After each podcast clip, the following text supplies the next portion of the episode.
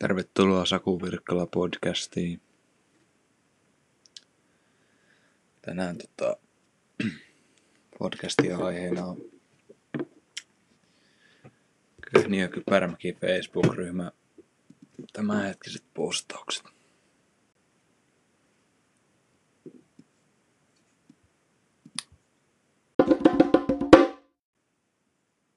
No niin, eli tosiaan Köhniö Kypärämäki Facebook-ryhmän postauksia. Tota, joku on laittanut tänne tämmöisen kuvan tämmöisestä tota, vaaleanpunaista liukurista, missä on kissan kuvia ja kuvatekstinä on, että Väinön liukuri odottelee Köhniön rannan uimakopillaa.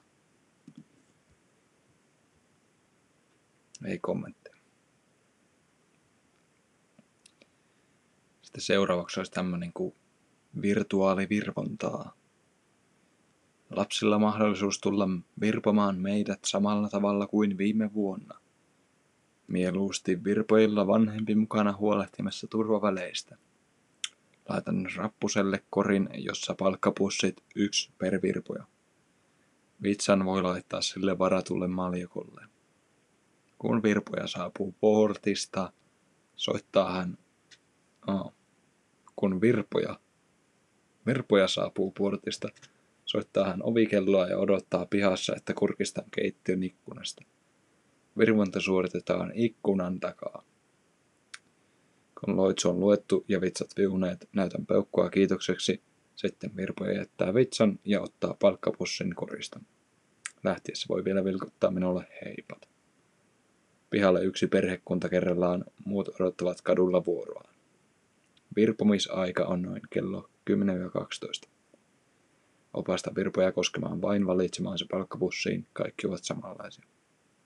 Tämä toimi loistavasti vuosi sitten ja virpoja kävi runsaasti, jotkut jopa kahdesti. Hyviä. Annetaan lasten nauttia vaikeasta ajasta huolimatta ja tehdään se turvallisesti ilman kontaktia. Tervetuloa meille, halausemoji. Täällä ollaan terveitä sydän. Ja liitteenä tässä on tämmönen hyvä kova virvanta vitsoista melkein 50 tykkäystä.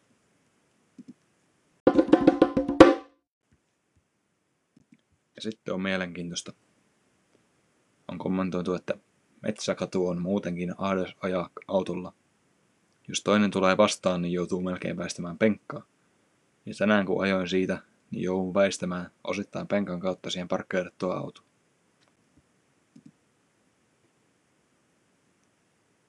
Joku on joskus ihmetellyt, että miksi siihen ylipäätään saa pysähtyä. Siihen vastauksia on tullut, että ehkä siinä on ajateltu enemmän asukkaiden kuin läpikulkevien tarpeita. Se on vastattu, että no, mutta täytyyhän asukkaiden ajaa kadulla päästäkseen kotiinsa. Vaikka on vain lyhyt katu, sen varrella on monta taloa, eikö? Eikö kaikki ole ihan kadun päässä? No niin, eiköhän, eiköhän tämä tarpeeksi.